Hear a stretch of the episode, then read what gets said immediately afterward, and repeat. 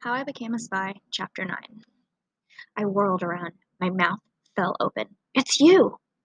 I recognized her blue coat. She carried a knapsack. She had straight brown hair that fell to her chin. Of course it's me. The American girl rolled her eyes, which were like L.R.'s, and which were brown like L.R.'s and almost as round. She didn't seem much friendlier than last night. I've been following you. Hoping you'd lead me to where you lived. She stamped her foot. Hand it over. What? I said, trying to buy time. I'd just been so proud of myself for evading my query and tracking Q, or whatever his real name was, to Baker Street.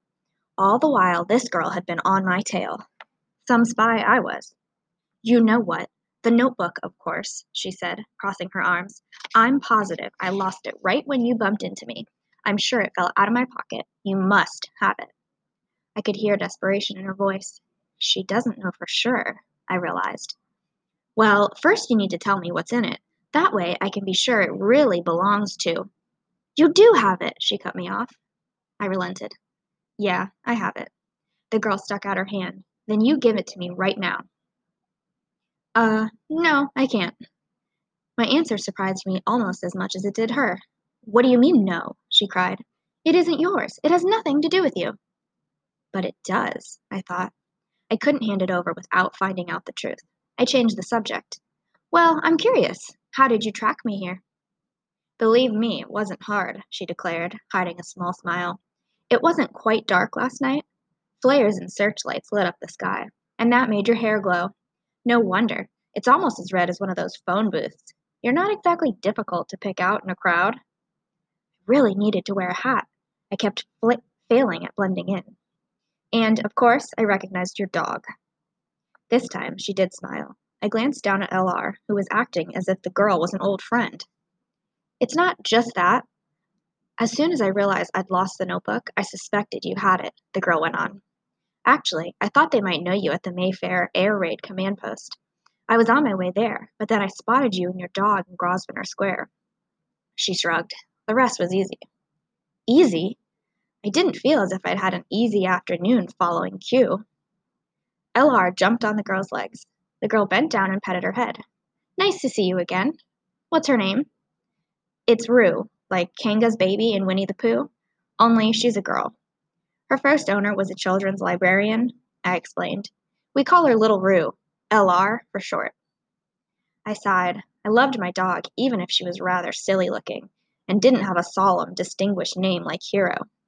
But having a cute dog was definitely making this spy business a lot harder. What was that other rule? Don't carry any conspicuous items. Well, even though you did zig and zag a lot today, I could usually spot Little Rue trotting at your heels, the girl was saying. I saw you stop in front of a building on Baker Street. I thought you might live here, but then you took off and came here. The girl's words sank in. I almost gasped aloud. She doesn't know about Q, I realized. She'd tracked L.R. and me, but never noticed my query. The girl moved to stand in front of me, blocking my way into Trenchard House. Her voice sounded serious again. Listen, this looks like a police station. I can't let you give the notebook to the police. I'm not going to do that. Then what are you doing here? Well, actually I live here, I admitted. Really? Her eyebrows shot up. In a police station. So is your room a cell? It's not like that. Since we'd been standing in front of Trenchard House, several young constables had come and gone. It's a boarding house for single policemen, I explained. My dad is a police sergeant and also the resident caretaker. Have you told him about the notebook? I shook my head. No, I haven't told anyone. That was true. I'd asked David for help with the secret codes, but I hadn't said anything about the notebook. Jimmy Wilson sauntered by. Hello, Bertie. Enjoying your afternoon? I waved. He winked and peered curiously at the American girl before entering Trenchard House. So what's your name, Bertie? She asked. So that's your name, Bertie? She asked. Yes, I'm Bertie Bradshaw. Well, Bertie Bradshaw, I'm getting tired of waiting. Do you have it with you? I wouldn't carry something around like that, I told her. Listen, I promise I'll give it to you, but I just want to be absolutely sure it's yours. There's a little park called the Golden Square close by. We can talk there." She bit her lip. I half expected her to try to reach into my pockets or run into Trenchard House and break down the door of my flat to get the notebook. Also, I wanted to leave before anyone else came by, like George Morton. I knew I'd get teased for talking to a girl. More than anything, I wanted more time to think. Because if the American girl hadn't noticed, I was following Q. That confirmed my suspicion. She was too young to be a secret agent. This girl hadn't been to spy school. The notebook didn't belong to her at all.